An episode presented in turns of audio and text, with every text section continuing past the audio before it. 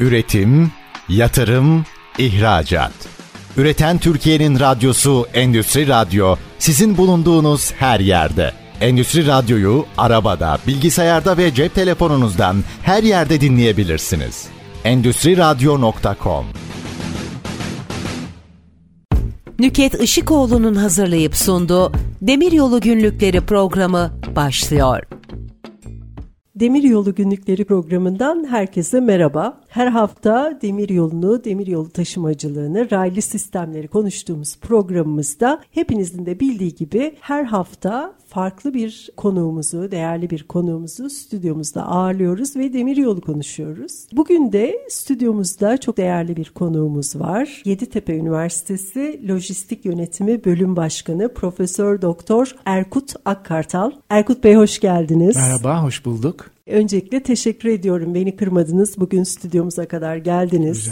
Siz ülkemizdeki önemli üniversitelerden bir tanesinde lojistik yönetimi bölüm başkanı olarak görev yapıyorsunuz. Öncelikle sizi tanımak isteriz. Merhabalar. Adım Erkut Akkartal dediğiniz gibi. Hakikaten üniversitemiz önemli bir üniversite. Çünkü 26 yılı geçkin bir tarihi oldu. Vakıf Üniversitesi olarak oldukça kurumsal bir yapıya sahip. Hı hı. Üniversitemizden kısaca bahsetmek gerekirse en az 25 bin öğrencisi olan 60 bölüm, 12 fakülte, ilk 200 binde en çok öğrencisi olan üniversite, en çok burs veren üniversitelerden bir tanesi olarak hakikaten toplumda oldukça önemli bir marka değeri oluşturdu. Lojistik yönetimi bölümü İktisat Fakültesinin altında, İktisadi İdari Bilimler Fakültesinin altında bir bölüm. Lojistik yönetimi aslında düne kadar endüstri mühendisliğinin içinde eline alınan bir konuydu. Fakat daha sonra o kadar popüler oldu ki ayrı bir bilim dalı olarak ele alınması gerekliliği ortaya koyuldu. Nasıl ki işte Ulaştırma ve Altyapı Bakanlığı eskiden sadece Ulaştırma Bakanlığı'ydı gibi bunun gibi ayrı bir bölüm olarak ortaya konma zorunluluğu doğdu. Lojistik yönetimi bölümü bizde 1996 yılında 2 senelik daha sonra 2000 yılından itibaren 4 senelik olarak okutuluyor ve şu anda bugün konuşacağımız demiryolu konusunda bölümümüzde çok önemli bir yeri var. Hı hı. Dört tane taşıma modundan bir tanesi olan deniz hava kara demiryolundan bir tanesi olan demiryolu lojistiği ülkemizde ve dünyada biraz sonra da ayrıntılarını konuşacağımız hı hı. gibi çok önemli yer sağlıyor kendisine. Harika hocam okulu tanıttınız ama biz sizi de tanımak istiyoruz. evet ben 1989 e, yılında elektronik mühendisinden mezun olduktan hı hı. sonra yüksek lisans eğitimimi istatistik ki biliyorsunuz lojistik kelimesinin iki ana kelimesi lojik yani mantık ve istatistiktir. Yüksek lisansı istatistik, doktorama ekonometride yaptım. Daha sonra sayısal yöntemlerde doçentliğimi aldım. Lojistik yönetiminde de profesörlük ünvanımı aldım. Sektörde en az 15 sene devletin Milli Savunma Bakanlığı'nın tedarik depolama dağıtım görevlerinde hı hı. bulundum. Daha sonra 2009 yılında Deniz Kuvvetleri'nden emekli olarak hı hı. Yeditepe Üniversitesi'nde. Genç emekli olarak.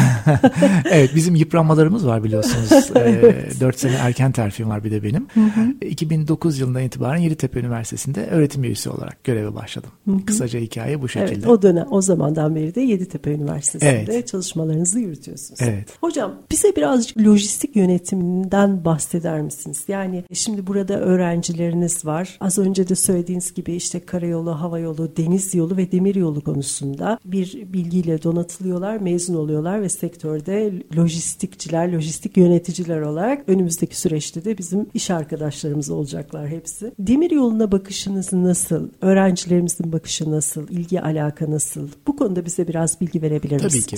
Öncelikle lojistik yönetiminden bahsedelim. Daha düne kadar evden eve nakliyat diye kamyonların üzerinde görürdük. Zannederdik ki lojistik sadece taşımacılık. Ama hayır aslında o kadar da değil. Önemli dünya şirketlerinin gelip Türkiye'de üs kurarak bunların depo kurduğunu görünce aa bir dakika dedik lojistikte depolama da varmış. Daha sonra çeşitli dernekler kurularak daha satın alma aşaması aşamasında işlerin renk değiştirdiğini görünce bir dakika dedik. Lojistiğin üzerinde durduğu üç ana sac ayağından bir tanesi tedarik yani daha dar anlamda satın alma, biri depolama, biri de taşımacılık yani dağıtım. Daha sonradan dendi ki bir şey kuruldu. E, son nokta teslimi var. Aa bir dakika dedik bu son nokta teslimi çok önemli. Bununla ilgili çalışalım biz. Hele Şirketler kuralım. döneminde. Evet yani evet. Hollanda'da büro açtı. Amerikan borsasına kote oldu bazı lojistik şirketleri vesaire. Sonra baktık işte skuturlar türedi, çeşitli hı hı. markalar. Hı hı. Bunlar taşımacılıkta çok önemli rol oynamaya başladılar. Evet. Dahası pandemiden sonra sonra eyvah dedik birisi istediğimiz şeyi getirmezse biz dedik aç kalacağız. Maske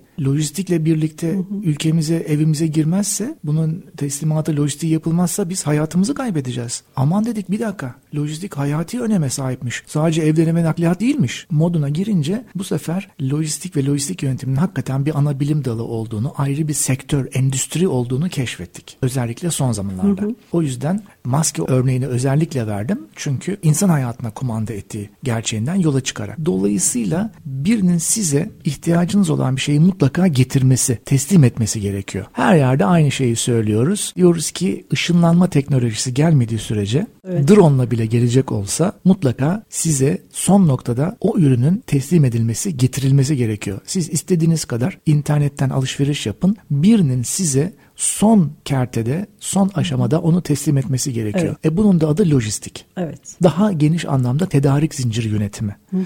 Daha da son moda tabiriyle değer zinciri yönetimi. Doğru. Yani ham madde kaynağından başlayıp evet. evimize kadar son tüketime kadar gelen bir Bütün zincirin aşama. planlanması. Evet. Bazen lojistik tedarik zincirinin içinde, bazen de tedarik zinciri lojistiğin içinde hı hı. addediliyor, varsayılıyor. İkisi de şu anda geçerli. Lojistik yönetimi kısaca özetle böyle. Öğrencilerimizin buna bakış açısı dediğim gibi son yıllarda oldukça önem kazanmaya başladı endüstri mühendisinden ayrıldıktan sonra bunun artık sadece bir mühendislik konusunda ilgilendiren ana bilim dalı değil, yönetim unsurlarının daha çok içinde olduğu bir faaliyet alanı olduğu ortaya çıktı. Şimdi az önce söylediğimiz gibi ana unsurları deniz hava kara demir yolu lojistiği ve bir de şirket lojistiği yani satın alma ağırlıklı. Deniz hava kara demir yolundan baktığınız zaman deniz yolu lojistiği hakikaten dünyada ticaretin %90'ı deniz yolundan yapılıyor. Ülkemizde de yine bu oran %90'lar seviyesi seviyesinde. Demir yolunda ise durum tam tersine. Evet. Ne yazık ki ülkemizde yüzde üçler beşler seviyesinde yanılıyorsam düzeltin. Dört. Evet. Dört, dört ortalama. Hı-hı. Evet. Dünyada da yine çok daha farklı değil. Ve fakat son zamanlarda moda olan Elon Musk'ın bu tüp projesi var. Avrupa'dan Amerika'ya vakümlü bir tüp içinde Hyperloop, Hyperloop dedikleri. Oradan tutun. Şimdi Çin'de şu anda faaliyet gösteren mıknatıslı demir yolu yani demir yoluna dokunmadan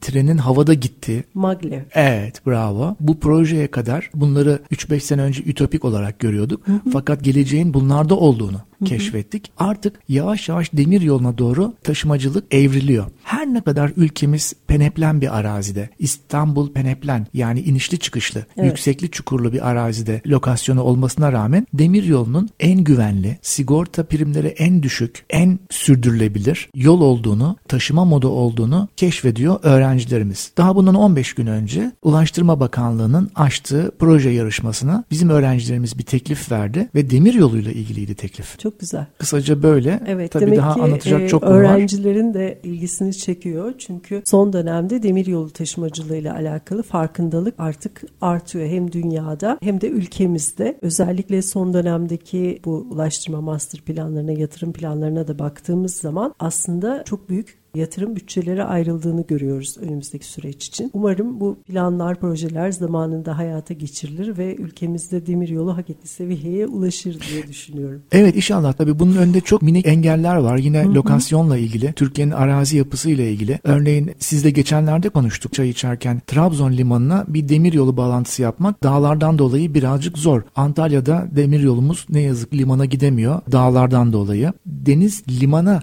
bir demir yolu bağlantısı yapıldığında e, bu sefer multimodel taşımacılık hı hı. ve intermodel taşımacılık konuları da işin içine gireceği için hı hı. o zaman çok daha zengin, çok daha iyi alternatif üreten rutlar yani siz söyleyin güzergahlar oluşturulabilir. Evet. Daha bundan bir buçuk iki ay önce Amerika'nın COP zirvesinde hı hı. bu en son COP 28 değil de önceki COP zirvesinde Çin'in İpek yoluna alternatif bir güzergah oluşturduğu evet. ortaya çıktı. Bir teklif verdi. Hindistan'ın Mumbai limanından Avrupa limanlarına bir aktarım söz konusu olacak dendi. Biliyorsunuz Hindistan'ın nüfusu çok az farkla geçtiğimiz evet. aylarda Çin'i geçti. Dendi ki işte önce Hindistan'ın Mumbai limanından Umman'a gelsin, Katar'a gelsin, oradan limandan tırlara yüklensin, Umman üzerinden İsrail'e girsin. İsrail limanından tekrar gemiye yüklensin. Akdeniz'den Avrupa limanlarına geçsin. Buna ne gerek var? Buna ne gerek var? Siz tek elimde kapıdan kapıya İngilizce tabirle door to door Mumbai'den Almanya'ya Türkiye üzerinden geçen bir demir yoluyla hiç öyle aktarma merkezi falan kurmadan bunu yapabilirsiniz. Üstelik sizin söylediğiniz güzergahın istikrarsızlaşması da söz konusu son hı hı. zamanlarda. Hı hı. Demir yolunun bu şekilde avantajları var. Bunu gören gelişmiş ve gelişmekte olan ülkeler buna yatırımları hızlandırdılar ve karadan denize, denizden tekrar karaya hatta havaya yapılan intermodal taşımacılık yani aktarmalı taşımacılık çok pahalı ve çok fazla işçilik gerektiriyor. Doğru. Evet demiryolu belki kapıdan kapıya teslimat yapmıyor. Door to door teslimat yapmıyor ama günümüzde hakikaten belki biraz yavaş ama en güvenli, sigorta maliyetleri en düşük ve insanların e, en çok inanç duyduğu, e, garanti gördüğü ulaşım modlarının başında geliyor. Doğru haklısınız. Aslında e, az önce söylediğimiz bu tedarik zinciri içinde o lojistik yani taşımacılık bölümünde maliyet mesela maliyetleri düşürmek konusu artık lojistikçilerin hani en önemli gördüğü konulardan bir tanesi. Neden? İşte bizim ülkemizdeki sanayicinin, üreticinin dünya ile rekabetini sağlamış oluyoruz. Maliyetleri ne kadar aşağı çekersek. E şimdi tabii o taşımacılık bölümünde demir yolu taşımacılığını tercih etmek işin bir tarafında hem maliyeti aşağı çekerken aynı zamanda küresel trend olan bu karbon salımı konusunda da en aşağıya çekecek, minimize edecek karbon salımını. Çok doğru. Dolayısıyla maliyet avantajı sağlarken aynı zamanda karbon salımında da çok ciddi avantajlar sağlayarak bir karayoluna göre baktığımızda çok daha avantaj sağlayacak. Ee, siz bu açıdan neler söylemek istersiniz? Evet hakikaten de yapılan istatistiklerde Şimdi deniz yolunu bir olarak düşüneceksek demir yolunun maliyeti bir buçuk, hava yolunun maliyeti 24, hı hı. karayolunun maliyeti 7 birim evet. gibi ciddi hı hı. bir fark var. Son zamanlarda evet Allah'tan farkındalık ve sürdürülebilirliğe olan ilgi çok arttı Allah'tan. Hakikaten elektrikle çalıştığı için ve ileride belki de örneğin güneş enerjisiyle çalışacağı tabii, için tabii. bazı demir yolları hı hı. karbon dioksit salınımına ait çok iyi verilere sahip olacak demiryolu. Şu anda da çok iyi verilere sahip ve ülkelerin emisyon kredileri var. Avrupa Birliği yaptığı düzenlemelerde çeşitli ülkelerin tırları ülkelerine giriş yaparken bu kredilerden düşüm yapıyorlar. Hı hı. Yani müktesebatları okumak lazım, düzenlemeleri okumak lazım. Bu konuda daha fazla vizyoner olmak için, farkındalığın artması için toplantılar yapılması lazım. Ticaret odaları nezdinde, sanayi odaları nezdinde. Bu Avrupa Birliği müktesebatında dediğiniz gibi ülkelere tanınan karbondioksit kredileri, salınım kredileri, emisyon kredileri çok büyük problem olacak ileride. Tabii. E, tırlar kilometrelerce kuyruk oluşturabilir eğer biz bu krediyi tırlarla, karayoluyla sarf etmeye devam evet, edersek. Evet doğru haklısınız. O zaman şimdi kısa bir reklam arasına gidelim. Reklamlardan sonra kaldığımız yerden sohbetimize devam edelim. Peki. Üretim, yatırım, ihracat. Üreten Türkiye'nin radyosu Endüstri Radyo sizin bulunduğunuz her yerde. Endüstri Radyo'yu arabada, bilgisayarda ve cep telefonunuzdan her yerde dinleyebilirsiniz. Endüstri Radyo.com Demiryolu günlüklerine kaldığımız yerden devam ediyoruz. Bugün stüdyo konuğumuz Yeditepe Üniversitesi Lojistik Yönetimi Bölüm Başkanı Profesör Doktor Erkut Akkartal. Evet Erkut Bey keyifli bir lojistik sohbeti yapıyoruz. Evet. Bu noktada size şunu sormak isterim. Siz bir eğitimcisiniz ve lojistik eğitimini veriyorsunuz. Önemli üniversitelerimizden birinde bu bölümün bölüm başkanısınız. Eğitim alanında demiryolu farkındalığını arttırmak için biz bu işe nereden nasıl başlamalıyız? Bu konuda neler düşünüyorsunuz? Evet, demir yolu farkındalığı için, demir yolunun gelecekteki önemini, vizyonunu anlamak için tabii ki buna üniversite değil belki lise ya da ilkokuldaki eğitim seviyesinden bile başlamak gerekir. Ancak biz lojistik yöntemi olarak tabii ki üniversite seviyesinde dört ana taşıma modundan bir tanesi olan demir yolu taşımacılığına önem vermeye başladık. Özellikle son 10 yılda. Teknik üniversiteden olsun, sektörden olsun hocalarımızı derslerimize çağırmaya başladık. Önce misafir olarak. Sonra baktık ki öğrenci işi yapmakta olandan daha fazla dinlemek istiyor. O yüzden sektör çalışanlarını demiryolu yönetiminde bakanlıkta olsun, özel şirketlerde olsun, kendi demiryolu şirketinde olsun biliyorsunuz vagonlar özelleştirildi son zamanlarda. Bu son 5-10 sene içinde oldu. Hı hı. Bunlardan dinlemeyi öğrenci daha çok tercih ediyor. O yüzden de demiryolu yönetimi dersinde Railway Management biz derslerimiz İngilizce olduğu için daha çok bu işi yapmakta olan dernek yöneticileri, şirket müdürleri, firma sahiplerini derslerimize çağırmaya başladık. Hı hı. Hatta sonrasında derslerimizin hocası olarak onları tayin etmeye başladık. Hı hı. Şimdi tabii üniversitelerde ders vermek için belli bir formasyona sahip olmak gerekiyor ya da akademik ünvana sahip olmak hı hı. gerekiyor. Ancak buradaki temel çelişki akademik ünvana sahip olanların özel sektör tecrübesi çok az, özel sektör tecrübesi çok olanların akademik ünvanı yok. Durum böyle olunca bir de tabii İngilizce ders verme durumu var. Hı hı. Seçenek çok, azalıyor o zaman. Seçenek çok azalıyor. Seçenek çok azalıyor. O yüzden belki birazcık da İngilizceden feragat ederek işi yapmakta olan demir yolu ile ilgili sektörel tecrübesi çok fazla olan insanları okulumuza derse çağırmaya başladık. Hatta bunlardan bir tanesi de zaten haliniz. Sizi dersimize davet ediyoruz. Daha ederim. önce Kayıhan hocamız vardı. Hı hı. Ondan önce Teknik Üniversiteden İnal hocamız vardı. Bunlar sektör tecrübesi olan ve hakikaten demir yolunu bir hikaye gibi anlatan, roman yaklaşımıyla anlatan, işin mühendislik tarafından çok yönetim tarafını anlatan hocalarımız oldular ve görselleştirerek dersleri hatta çeşitli demir yolu organizasyonlarına bizzat giderek hı hı. katılım göstererek öğrencilerimizi bunu sevdirmeye başladılar. Çünkü biliyorsunuz sevmeden öğrenilmiyor. Tabii doğru. Bu arada ee, hocam siz anlatırken aklıma şöyle bir şey geldi. Ben bundan yıllar önce bizim derneğimizin bir yayını vardı, bir dergisi vardı. iki ayda bir yayınlanan. İlk orada bir köşe yazmaya başladım demir yoluyla alakalı. Fakat bu demir yoluyla alakalı köşemde teknikten çok işin birazcık daha böyle hikaye tarafına işte tarihimizdeki demir yolcular, dünyadaki hikayeler, demir yolu geçen içinde şarkılar, türküler, filmler falan. Sonra e, ilk başta şey yanlar dediler ki aa çok şaşırdık bu siz şey gibi yazıyorsunuz. Demiryolu dergisi değil de sanki edebiyat dergisi gibi bir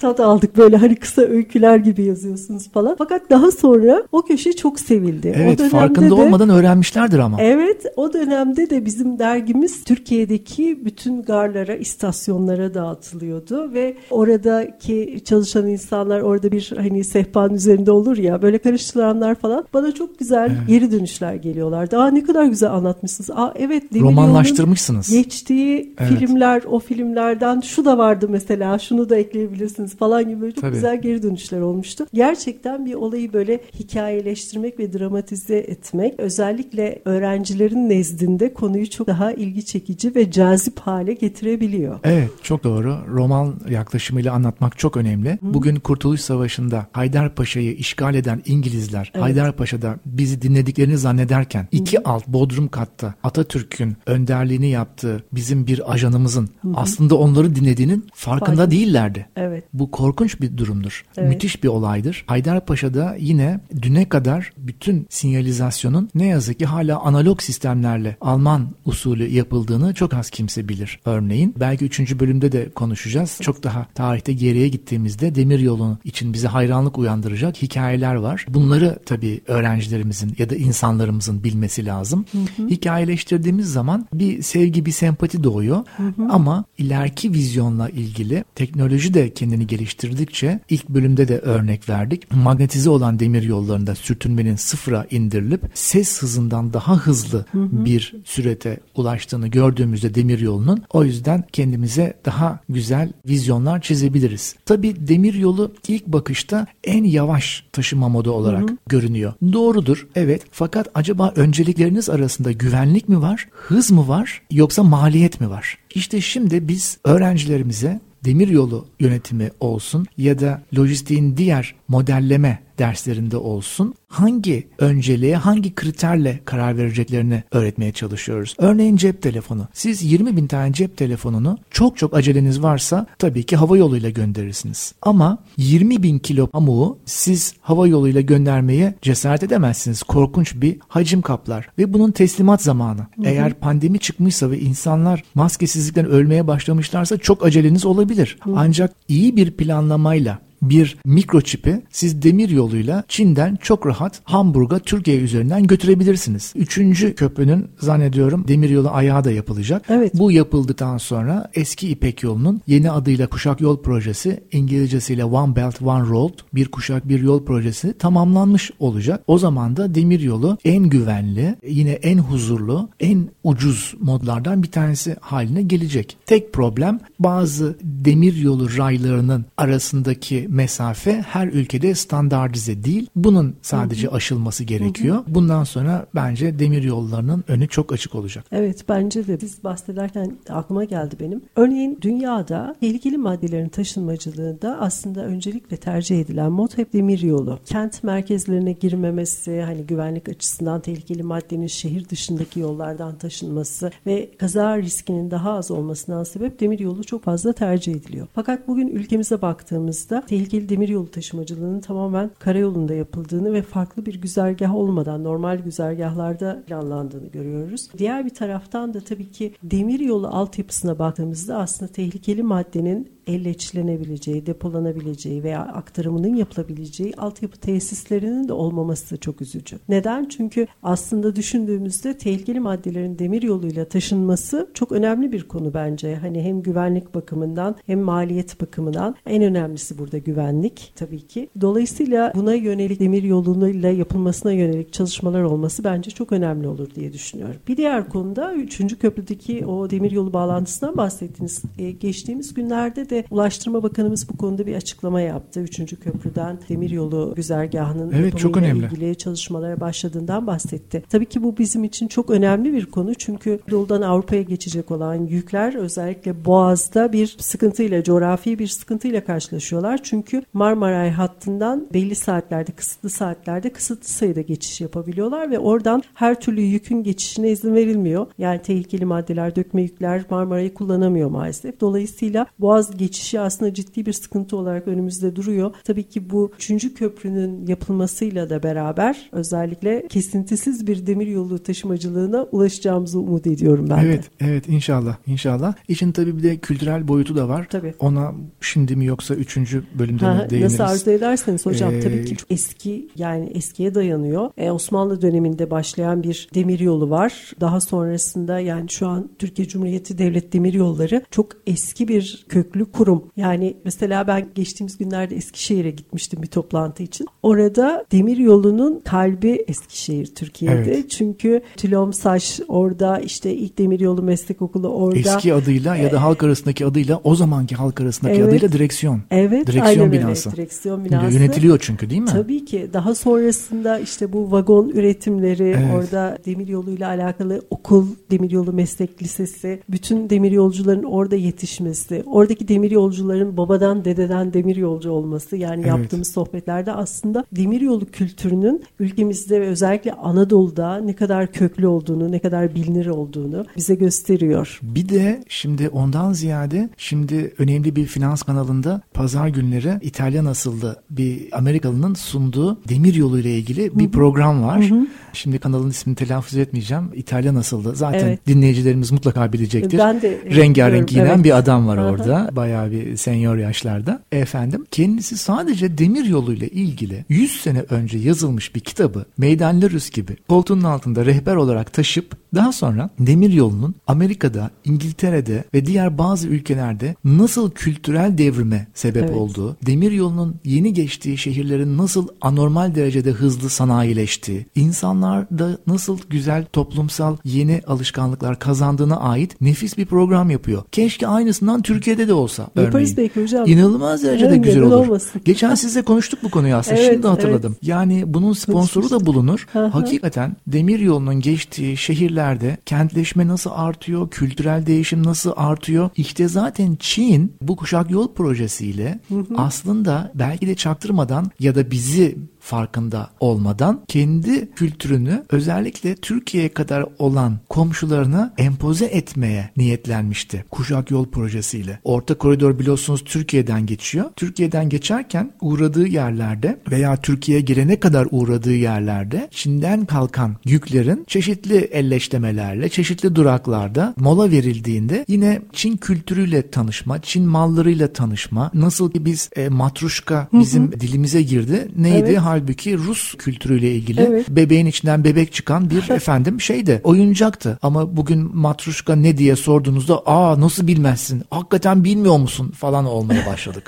Rus kültürüyle evet, birlikte günlük yaşamımıza girdi. Belki de Çin'in efendim başka bir Çin'e ait bir matruşka e, ileride bizim kültürümüze girecek evet. vesaire. Ya da geçenlerde sinemada izlediğimiz Osmanlı'nın Japonya seyahati var bir evet, gemiyle. gemiyle. O geminin orada batması, ayalıklara vurması, hı hı. Orada eski Japonların sanıyorum bundan 100 yıl önceydi. Osmanlı gemisine nasıl güzel davrandıkları, onları evet. misafir ettikleri, hala Japonların bunu evet. konuşuyor oldukları. Yani bunun gibi hikayeleştirme, roman yaklaşımıyla anlatılarak olayı dolaylı yönden dinleyicilere, siz radyo dinleyicilerine, okulumuzdaki sevgili öğrencilerimize aktarılması artık daha fazla tercih ediliyor.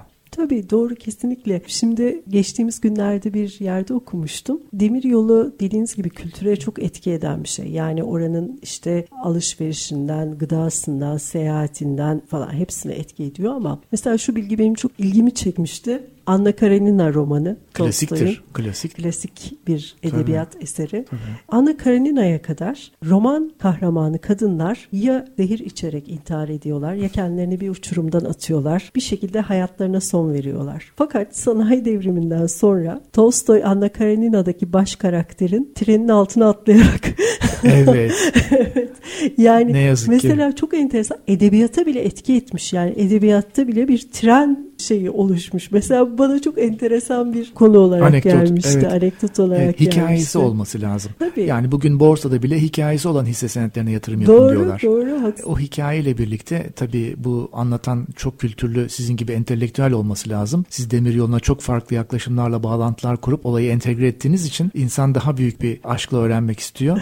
ee, o yüzden mümkün olduğu kadar gençlerimize, insanlarımıza hikayesi olan, üçüncü bölümde de konuşacağımız gibi tarihte çok önemli evet. olayların yaşandığı evet. anekdotlarla bağlantı yaparsak herkesin aklına daha fazla kalacak. Evet bence de öyle. O zaman şimdi üçüncü bölümden önce kısa bir reklam arası verelim. Tamam. Sonra kaldığımız yerden devam edelim. Tamamdır. Üretim, yatırım, ihracat. Üreten Türkiye'nin radyosu Endüstri Radyo sizin bulunduğunuz her yerde. Endüstri Radyo'yu arabada, bilgisayarda ve cep telefonunuzdan her yerde dinleyebilirsiniz endüstriradyo.com Demiryolu günlükleri ST Endüstri Radyo'da devam ediyor. Programımızın 3. bölümündeyiz. Yeditepe Üniversitesi Lojistik Yönetimi Bölüm Başkanı Profesör Doktor Erkurt Akkartal stüdyo konuğumuz. Şimdi hocam çok güzel devam ettik, konuştuk. En son dediniz ki evet bir farkındalıktan bahsettik programda. Demiryolu konusunda farkındalık çok önemli. Aslında benim de ilk demiryolu günlükleri fikri e, bu şekilde ortaya çıktı. Çünkü şöyle düşündüm.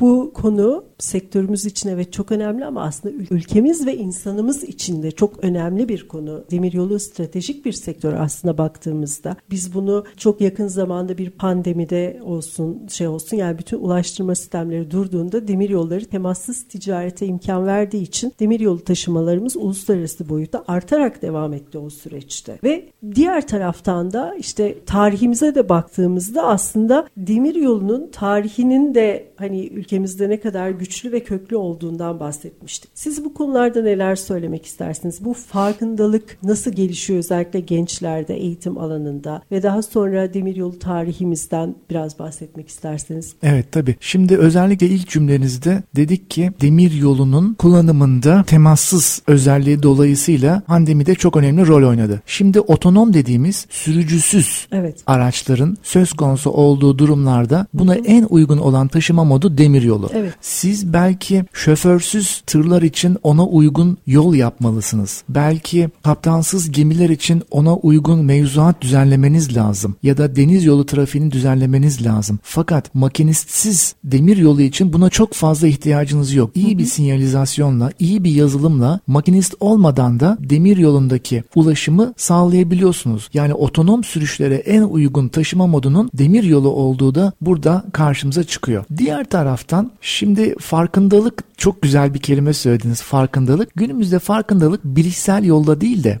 yani daha çok okuyarak değil de işitsel yani örneğin buradaki radyo programımızın dinlenerek ya da görsel videolarla ya da filmlerle ortaya çıktığını daha iyi görüyoruz. Buna en yakın örnek olarak şu anda vizyonda Atatürk 1 ve Atatürk 2 isimli filmler var. Bunları bir kere mutlaka gençlerin izlemesi lazım. Oradaki filmlerde yakalayacakları küçük bir nokta onlara müthiş bir motivasyon kaynağı olabilir. Şöyle ki filmlerde var mıydı Atatürk filmlerini tam anımsamıyorum. Fakat Kurtuluş Savaşı zamanına gittiğimizde Kurtuluş Savaşı'ndaki lojistiğin en önemli ayağı nedir sorusuna mutlaka biz cepheye silah sevkiyatının demir yoluyla yapılması olayını söylemeliyiz. Bir vagonun yüzlerce ya da binlerce kurşun yedikten sonra hala içindeki silah yükünü cepheye kadar götürebildiğini düşünün. O mermilerden onda birini bir araba yese bir tır yese güm diye devrilir. Bir tanesini bir uçak yese güm diye düşer. Deniz yolu zaten Anadolu'da iç kesimlerde mümkün değil. Dolayısıyla demir yolunun Kurtuluş Savaşı'nın kazanılmasına nasıl büyük bir rol oynadığını fotoğraflarla, görsellerle dinleyiciler, izleyiciler veya öğrencilerimize aktardığımızda hakikaten hayranlık uyandıracak sonuçlar ortaya koyacaktır. Oradan itibaren zaten demir yolunu sevmeye başladılar. Gelelim işin tarihsel tarafına.